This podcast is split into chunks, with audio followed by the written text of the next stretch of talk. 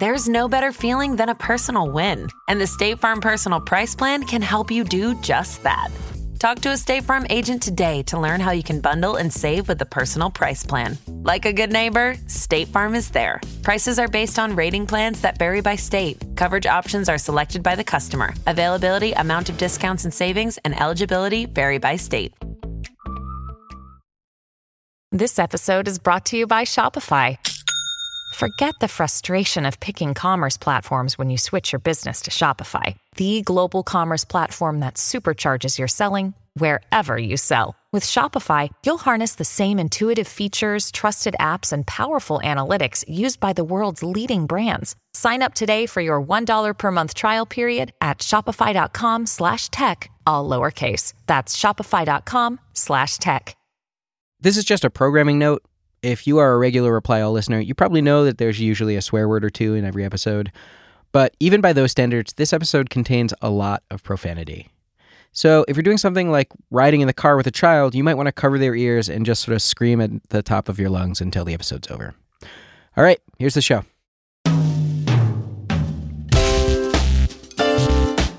From Gimlet, this is Reply All. I'm Alex Goldman.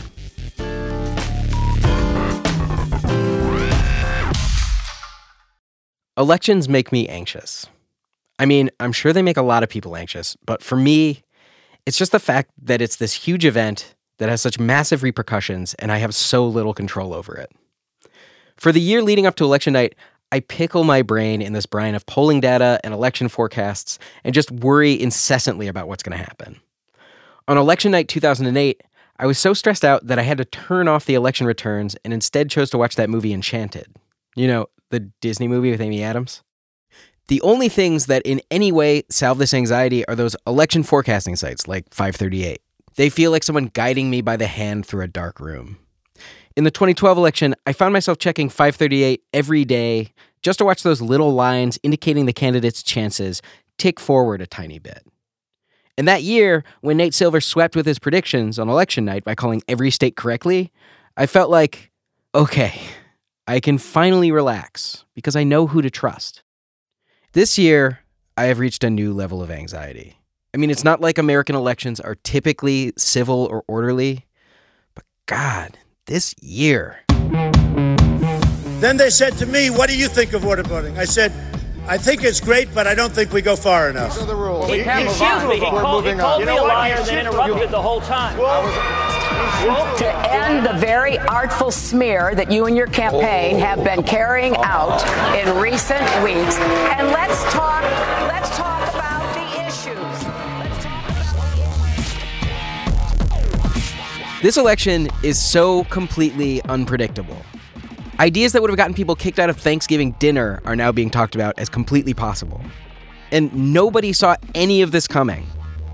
Six months ago, all the forecasters were predicting the precise moment that Trump would drop out of the election. And a few weeks ago, Bernie Sanders was going to lose Michigan by 20 points. Neither of those things happened. But there's this new guy who I just started to follow, who actually seems like he knows what's going to happen. He predicted who'd come in first, second, third, and fourth among the Republicans in Iowa. He was calling Cruz in Idaho and Rubio in Minnesota when very few others were.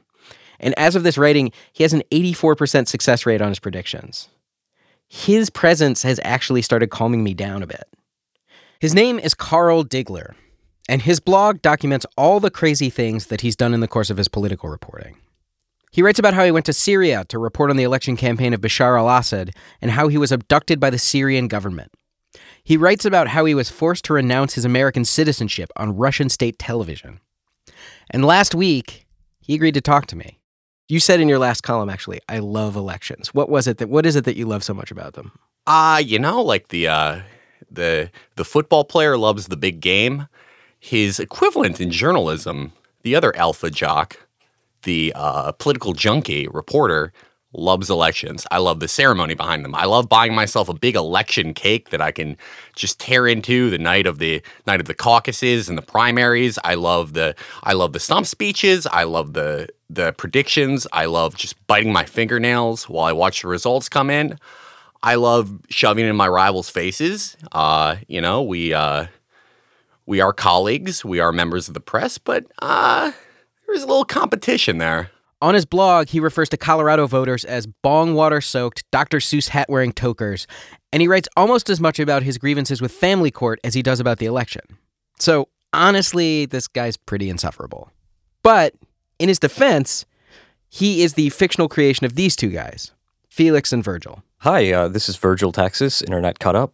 Hi, this is uh, Felix Biederman. Felix is the voice of Carl, and both of them blog as Carl on the satirical website cafe.com. Diggler is this composite character. He's a parody of punditry. But while he may be fake, his predictions are very real. He's outperforming the very people he was meant to be ridiculing. People who Virgil describes like this Hack, uh, horse race, political writers, guys who obsessively follow elections but ultimately say nothing at all. You know, people who talk about uh, airy concepts like momentum and expectations game. Carl doesn't bullshit people. Uh, he doesn't always hedge his bets and talk about, you know, oh, who's got the momentum or, or if this happens, this might happen, and like ultimately make no prediction. Uh, Carl says, nope, uh, here's who's going to win, and it's because these voters have these characteristics which encourage them to be natural Kasich supporters. Yeah. When Felix and Virgil use the word characteristics, they're talking about something very specific. They see the country through people's prejudices, and they think that you can understand our politics by assuming that everyone is racist and votes accordingly. Like a, a lot of people are like, "Oh, Idaho is Trump country." No, it's not. They're not racist in the right way. Like they're not. They're they're like they don't. They're not racist against like the two main groups that Donald Trump is extremely racist against. And so, and they're already predisposed for like black helicopter, John Birch type shit. So, like, of course, they went Cruz, and we saw it coming. State polls predicted that Trump would win big in Idaho for months, but Felix and Virgil didn't believe it. The racial resentment that powers Trump's campaign, uh, you see it more when communities undergo uh, large population shifts. And you just don't have that in sparsely populated Idaho with a very, very small black population. These aren't whites who are threatened that black people or Latinos are coming to take their jobs. Right. Uh, they're whites who uh, uh, are just proud to have a black friend. Talking about racial animus in such a stark, cynical way makes me really uncomfortable. But it seems like it's getting them to the right answers. Or then there's the case of Minnesota, where they just make these reckless, broad generalizations because there's no data to go from. There was I- no I- polling. There was no polling. I lived, but I like I lived in Minnesota for three years. I mm, I grew up in the Midwest uh, in general, so I had like a pretty good insight, and you know, people didn't know how to call it. And with the Republican side of things, it was like inc- we we spent three minutes on it. I thought about like every Republican I ever knew in Minnesota. They were like a guy who always wears a fucking quarter zip fleece under a suit and tie and is you know, just like he's a business conservative, and because he's Minnesotan, he's like, "Oh, I, you know, that Mr. Trump, I do not agree with you on your uh, on your characterization that you uh, had relations with Ted Cruz's wife." And like just, you know, just very like, oh, you know, I don't, I don't know about that. Oh boy, And you can't say that to Jeb. that is that is just rude to Jeb. He's never done anything to you, buddy. And so like I was like, yeah, they're gonna vote for Rubio. They're gonna vote for Rubio because they're business conservatives. And like they're fine with the idea of like bombing whatever country, but just like for the love of God, do not be impolite. And if you look at the results, Felix was dead right there. Um, Twin Cities metro area delivered the votes for Marco, and the Trump and Cruz split the rest of the state. Exactly. If Felix and Virgil sound dismissive of everyday Americans, they say that real pundits are much, much worse. A lot of people that write about politics, they do have complete contempt for the people that they write about. I remember uh, Josh Barro. He's a writer for like Daily Beast or one of these fucking places. He, I remember he said once, like, "Oh, I'm, uh, I'm flying over the middle of the country. I guess this is where all the Two Broke Girls viewers live." It's like, go fuck yourself. These are all the people that fight your dumb wars of conquest and vote for your fucking candidates and are the reason that you get to be, you get to live your life and like put on your little suit uh, and fly around the country and say things that are incorrect and cash six figure checks for no reason. And like, this is finally the year. They're like, no, yeah, fuck you back. Yeah, they look uh they look down on people, they patronize them, they make up, you know, in, inane bullshit ways of skewering the electorate, like, oh well SUV moms come out for Marco. Right. My gut says yes. But it's weird because like some of the things that you guys talk about as being like reasons that you're able to correctly call difficult races like like Minnesota, they have a similar timbre. That's Reply All senior producer Tim Howard. You're saying, oh, well, because here they're racist in this way, here they're racist in that way. I don't know. It's like it's a weird thing because like there are totally people in a the United States who are going to hear stuff you say and think, "Fuck you, I'm not racist." Right. Uh, well, I, I think you know that's a really interesting point. Uh, yeah, these people like they get insulted, denigrated, uh, shit on all the time. I mean, I'm doing it right now, but yeah, no, we don't just like come out and say like this asinine policy outcome of like uh, uh, forcibly deporting 12 million people and building wall and all this crap isn't motivated solely by racism. I mean, that's what it is. Carl's forecasting does the job. It calms me down. But Carl is the last guy I want holding my hand through the election. He writes stuff like, quote, the humanoid with a rat's face and a lizard's brain, Lawrence Lessig, finally dropped out of the Democratic primaries. This is a guy who wears a sweater that doesn't even cover his belly. There's a photo of it. I've seen it. It's horrible to look at. How can this be a person who knows anything about anything, let alone the future of our country? So I got in touch with this guy named Dan Gardner. He's an expert on predictions. He wrote a book called Super Forecasting, and I asked him about Felix and Virgil. I wanted to know if they were the real deal, if we should listen to them. And he says, well, there's no simple answer, but in some ways they remind him of this other really successful forecaster named Paul. Remember that a couple of World Cups ago, uh, you may recall that there was Paul the octopus. This isn't a nickname. Paul is an actual octopus.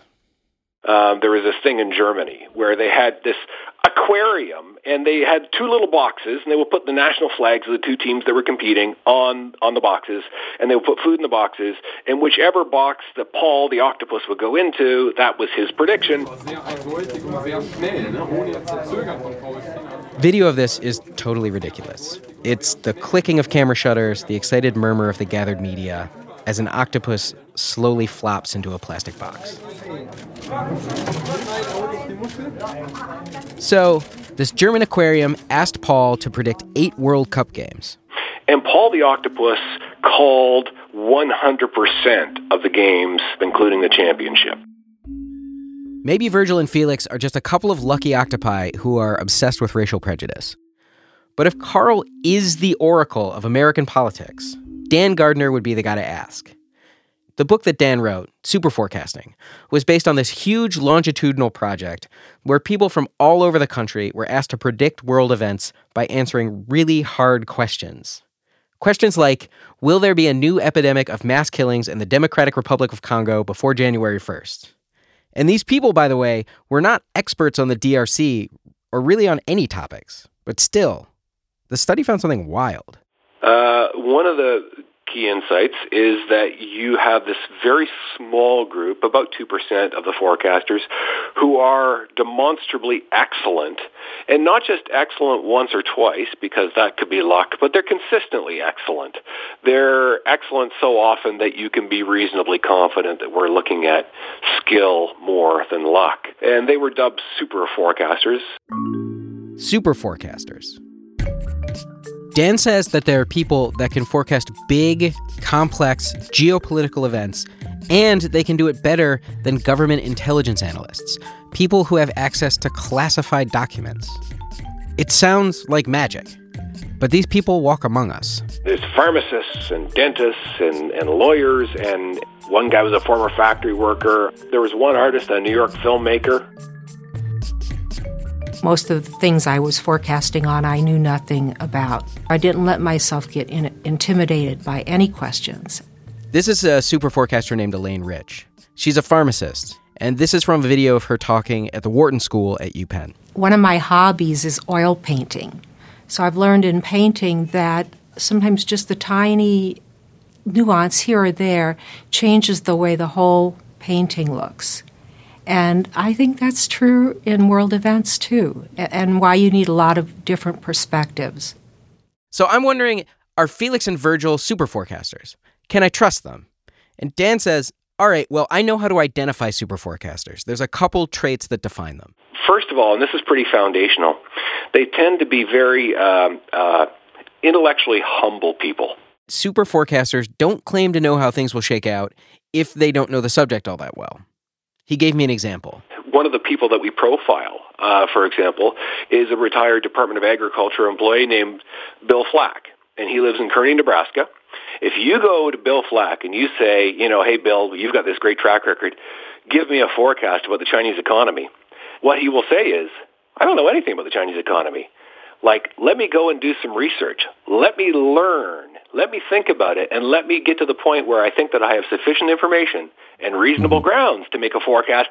Then I will make a forecast. Dan strongly suspects that George Soros is a super forecaster, not just because he's made a bunch of money, but because he hears that classic super forecaster humility in him. Whenever anyone asks him, George, you know, how, how, how are you so good at investment? How did you make all these billions of dollars?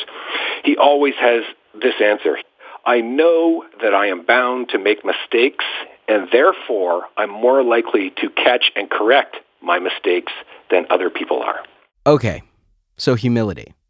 This is not the first thing I think of when I hear Virgil make sweeping generalizations like this. So, I mean, you know, I mean, this is obviously shorthand, but, you know, all right, if you hate trans people the most, you'll vote for Cruz. If you hate Muslims the most, you, you vote for Trump. Right. Um, if you hate yourself the most, you vote for Marco. But on the other hand, I think there is kind of an intellectual humility buried under Felix and Virgil's contempt. They do something that looks not too dissimilar from what Bill Flack does. They get their information from as many sources as possible from polling, reporter friends in different states, their girlfriends. They've even gone to a couple primaries and met people involved with the campaigns. And once they get the info, they sit with it and see how it all feels. Uh, you know, it's it, it's like making a stew. You you throw a few things in, it doesn't work, and there you a go. lot of You- chain smoking and just going, ah, what do you think? Uh, what about these people? What do they hate? What do they hate most in life?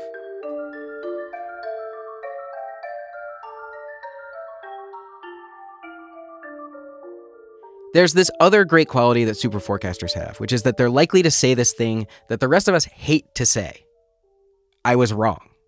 This is basically a, it's a, one of the basic fundamental insights of social psychology is that particularly if you stand up in public and you take a position, you know, I think so and so is going to win the election.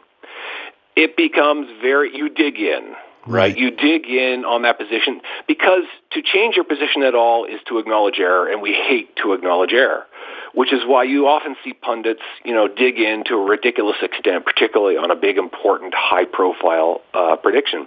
In fact, Philip Tetlock, the co author of Dan's book, says that there's actually an inverse correlation between fame and accuracy. Seriously, it can be measured.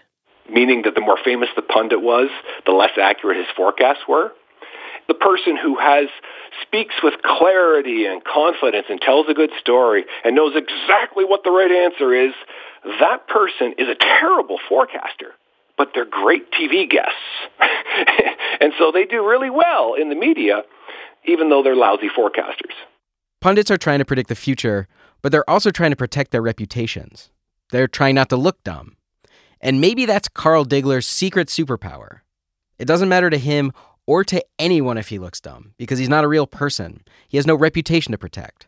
So he doesn't need to worry about admitting he was wrong. And he writes about his mistakes in his column all the time. As I described Carl Diggler to Dan, I could tell that he wasn't really sold on Felix and Virgil as super forecasters.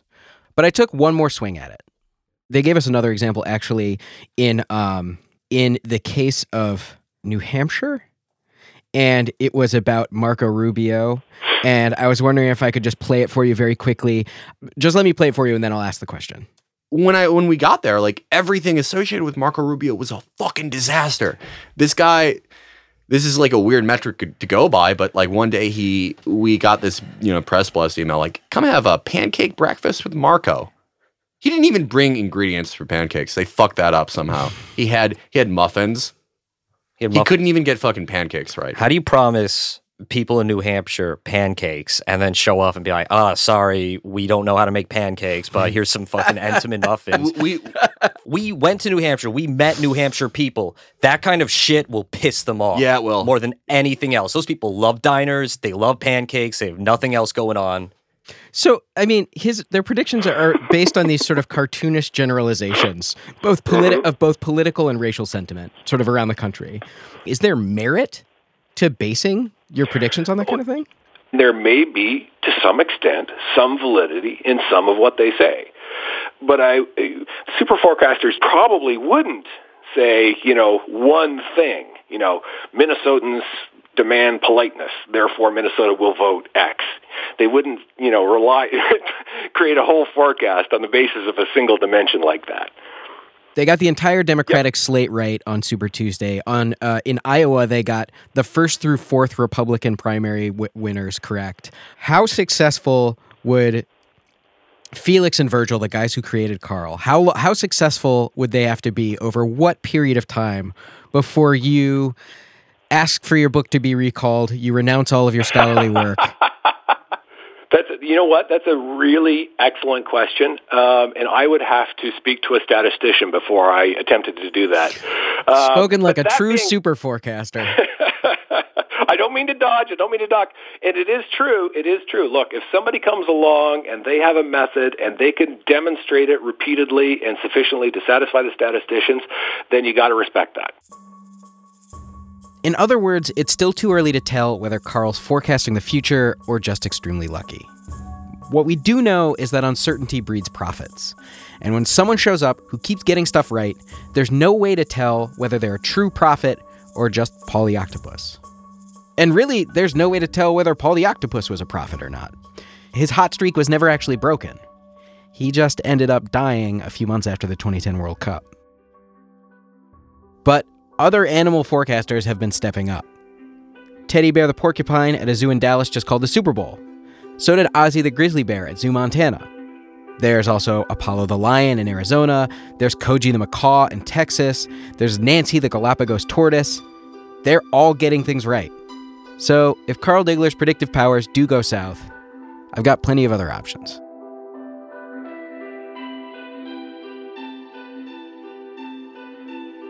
Dan Gardner's book is called Super Forecasting, and you can read the eerily accurate election forecasts of Carl Diggler on the website cafe.com. Just search for the tag The Dig.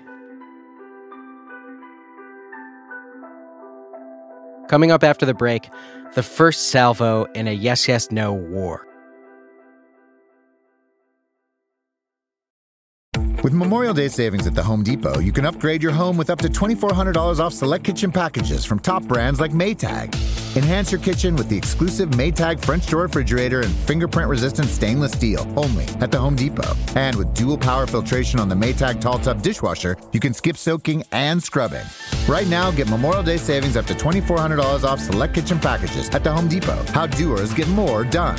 Pricing valid May 16th through June 5th, U.S. only. See store online for details.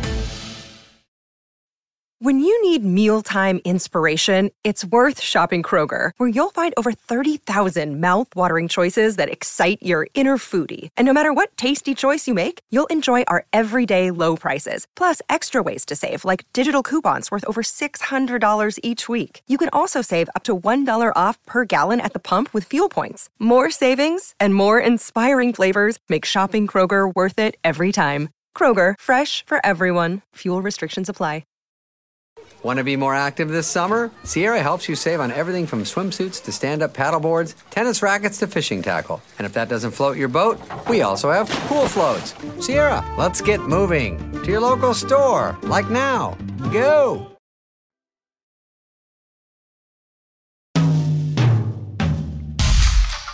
Welcome once again to Yes, Yes, No, the segment on the show where we find some poor, unsuspecting sap and make fun of them for not knowing about the completely trivial stuff that we know about. Uh, normally, uh, we we do this with our boss, Alex Blumberg. This week, we have a very, very special guest who you will know from stage. Stage? I'm asking this question. Do we know you from stage and screen, or just screen? Uh, it really depends on where you're from. Uh, you might know me from stage if you spent any time in, in New York or LA and, and uh, were a fan of going to the Upright Citizens Brigade Theater. But for the most part, I feel like people know me from screen or uh, podcasts. It's yeah. a, there's a lot of people who know me from saying horrible things into their ears uh, on a daily basis. That's true. So, stage, maybe, most likely screen, and also probably ear. Um, our guest is Jason Mantzoukas. Uh, Jason, thank you so much for uh, being on the show. Thank you for having me, guys. You may have heard him a million times on the Comedy Bang Bang podcast. He also has his own podcast called How Did This Get Made, where he bravely wades into some of the worst movies I've ever seen. Yeah. Jason, you you said in an email to me that um that even Alex Blumberg looks accomplished on the internet compared to you. Oh yeah. Well, I mean, he comes on and he kind of gets stuff. And there, it- okay, first I should say this: I am on zero social media. Zero zero. Zero zero. I, I, I don't I don't have a Facebook profile. I have I don't have Twitter. I don't have Instagram. I didn't have Friendster. I didn't have MySpace. I am like a zero. I have opted out. So just like the very rudimentary things that people know about the the lexicon of being on Twitter and so forth is lost on me completely. Okay, so we asked you to find a couple of yes yes nos for us. Can you tell us about the first one you've got? Oh, let's see. What do we got here? now I'm gonna. Now I'm gonna. Because you were kind enough to give me your login. I gave you my password because I wanted you to be able to look at tweets, and also I encouraged you to tweet as me for a week. And by the way, you're welcome. I showed so much restraint in not tweeting horrible things when I knew you were no doubt asleep. In uh, in spite of the fact that I said I love to be humiliated in, in I know. you. You really invited it. So what what do you have? Okay. Number one, J.W. Friedman at Satellite High on Twitter uh, tweets this, and it is in all caps. Love to meme, L U V, the letter, the number two, M E M E, and then the trademark TM. Okay. Uh huh. And then it's a box. And in the box are three boxes. At the top of the box, it says Infinite Recursion Starter Pack. In the first box is a pair of sunglasses, Ray-Bans, black Ray-Ban sunglasses. Okay. In the second box is a dog wearing a hat and shorts on a skateboard. Is this real? this is real. I swear to God. The third box that is below these boxes is, oh boy, is a box that contains this whole box. So, a box within which is Infinite Recursion Starter Pack, Sunglasses Box, Dog Box, and then smaller box. It's basically an in, an infinity thing. Infinite Recursion Starter Pack, Sunglasses Dog, ba ba ba ba. You see what I'm saying? Sort, Sort of. of. Okay. I'm worried. I feel like the like cocky like 101 professor who just got a like Goodwill Hunting question and can't answer it. I'm looking at it, and Okay. I really, really don't get it. You So- don't. Ooh, do we have no, no, no? I think we instantly Have are I at no, fucking no, broken the game? Yeah. Oh, I am so excited right now. Oh, I'm thrilled. I am thrilled. Do you do you guys genuinely have no idea what's going on? I promise, like zero zero zero.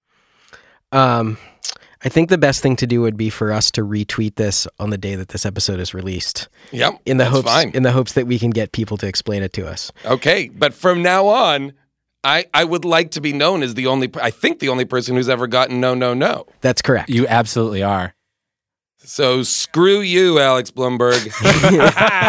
I'm coming at you, bro. I, I want to start a war. I want to start a war between me and Alex. You came on our show and in like six minutes, you broke this entire segment. Boom. I will just retweet it right now and I'll say, obviously, I get this joke, but do other people? Please explain so I know that you do. Okay, so what's your other one? Okay, so this is uh oh okay. So uh, I don't even know what I'm looking at. okay, this is Scott Malcolmson at Roy Callbeck is his Twitter handle. Mm-hmm. Okay. And then it's hashtag the triggering. Oh, That's no. one word and it's blue, so that means it's a thing that I can click on. Yes. Okay. Yes, it is a thing you can click on. Yeah, it's a thing I can click on, and other people will probably be talking about the triggering, whatever that is. the fanfics I write, all caps, contain more valuable social commentary than your racial studies degree program. Okay? That's what it says. And then it is a picture from a, I think, a video game called Fallout. I know there's a video game called Fallout. I'm not a video game person, just like I'm not an internet person. Right. Okay, it says Fallout Equestria New Pegasus. And I th- and it's like a space city in a desert landscape. There's like cactuses and and deserts, but then there's like a space city in the middle, and then there's two cartoon characters uh, on the outskirts of the city that are like um, one's got like a little octopus head and glowy eyes, and one's like a uh, I don't know, like a pink alien thing with a gun and a I don't know space stuff. Um, so I'm assuming I know what fan fiction is. Okay. Okay, so I'm assuming this is some sort of fan fiction for the game Fallout. That's my guess. Uh, PJ Vogt, do you do you know what this means? Forty-five percent comprehension on this. Uh, Jason Mantzoukis, do you know what this tweet means? I mean, like, in as much as I know what fan fiction is, I know what that is. So I'm going to say 10%. But no, no, the reality is no, I don't know what this is. This is nonsense. Uh, Alex Goldman, do you know what this tweet means? I'm gonna say yes on this.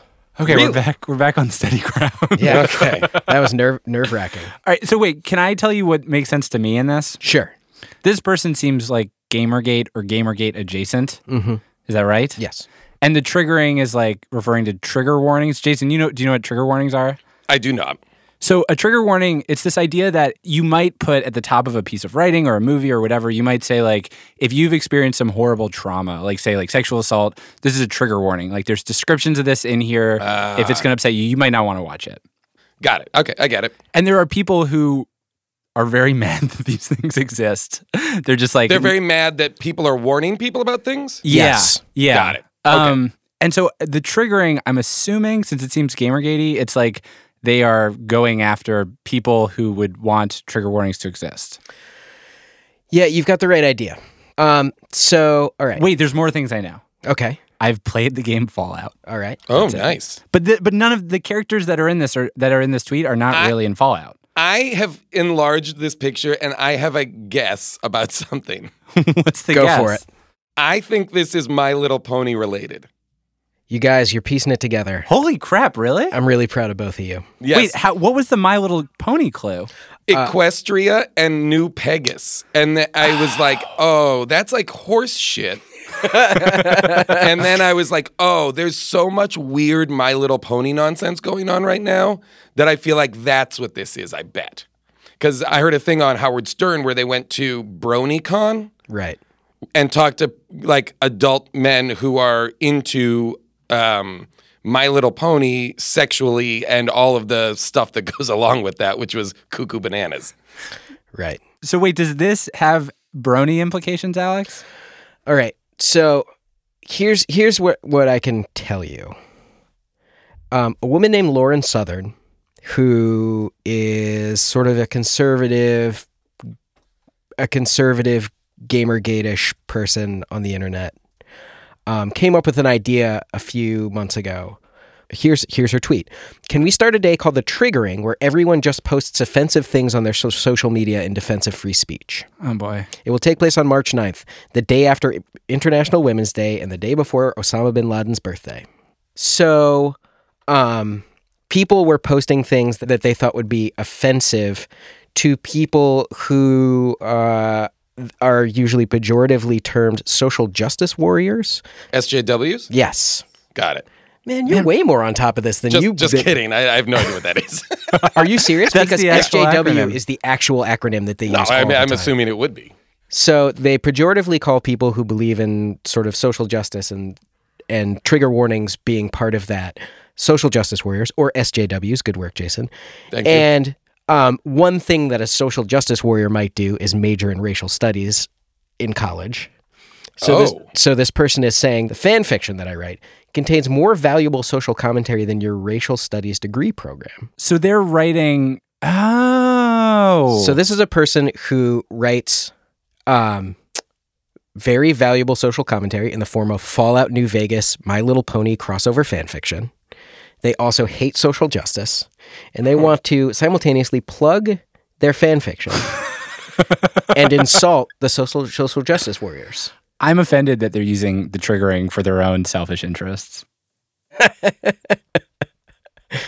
Um, There's like, um, if you drill down into the next posting, there is like a, a description of the game.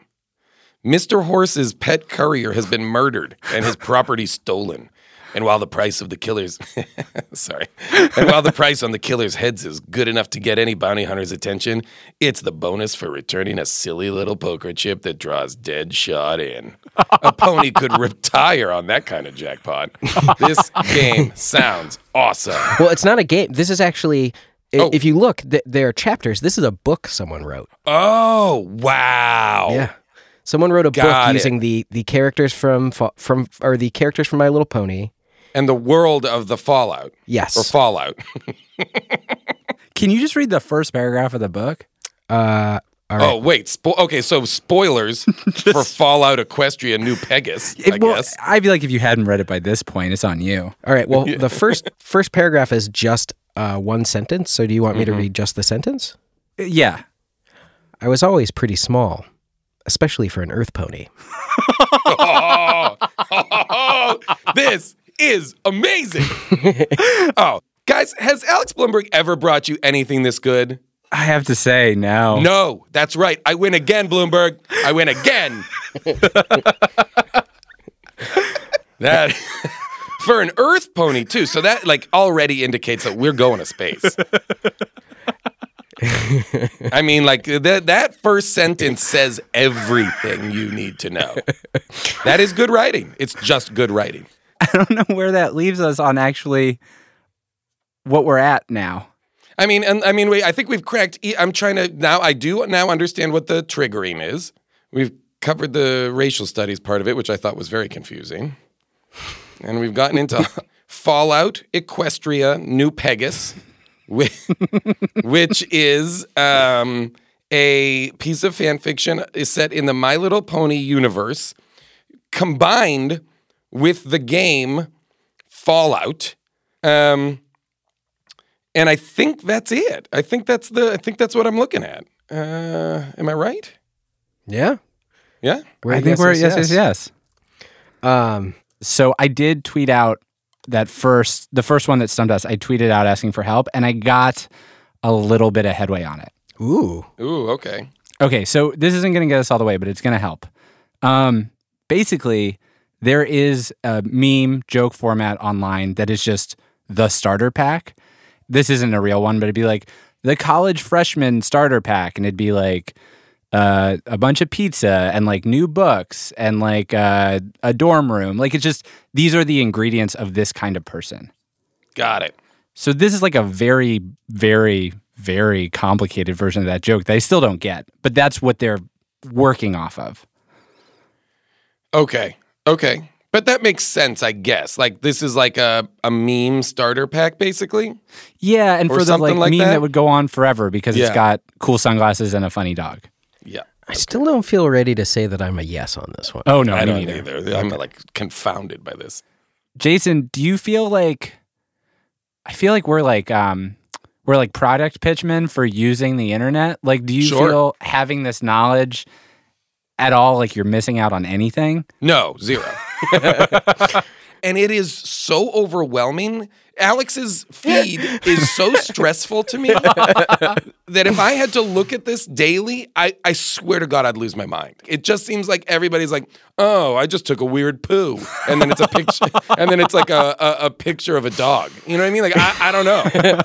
I gotta And be mean, honest. what- If I saw a tweet that said I just took a weird poo and had a picture of a dog, I mean, that, by the way, is going to be the text, the, the tweet that I send from your account. please, Please um, send it. Please send it. If I can figure out all of the pieces that go into tweeting that, I 100% will do it. I will intermittently tweet as you over the course of the next week. In the meantime, I am going to put up a post that says I just took a weird poo and it's a picture of. No, I, that's my first tweet, asshole. You You're can't stealing steal it. jokes. All right, fine. How dare you? How dare you? I won't do That's it. my tweet. It's gonna be my. That's gonna be my first tweet. I'm very excited about it. so am I.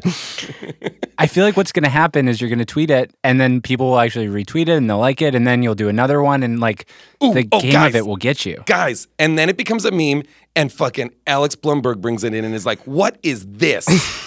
That will finally be the last Don't episode let of the show. him know. Let him bring it in as a yes, yes, no. Ha! Mantzoukis wins again. that would like tear open this fabric of space time, and we will just implode on ourselves. That would be the infinitely recursive meme.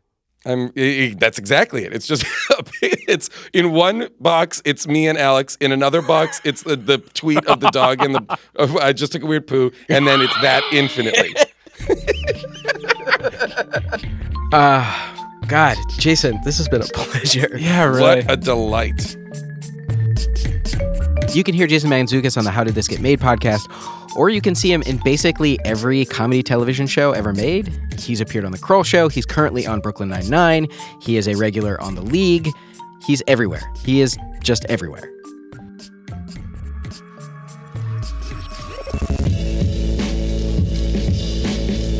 Reply All is PJ Vogt and me, Alex Goldman. We were produced this week by Tim Howard, Shruti Pinamaneni, and Phia Bennin. Our editor is Peter Clowney. Production assistance from Mervyn DeGanos. We were mixed by Rick Kwan. Matt Lieber is a killer drum break. Special thanks to Elise Spiegel. Our theme music is by the mysterious Breakmaster Cylinder, and our ad music is by Build Buildings. To watch the full video of the Elaine Rich interview, which we excerpted in this episode, you can go to the Knowledge at Wharton YouTube channel or go to knowledge.wharton.upenn.edu. You can find more episodes at itunes.com slash replyall. Our website is replyall.fail. We'll be back next week. Thanks for listening.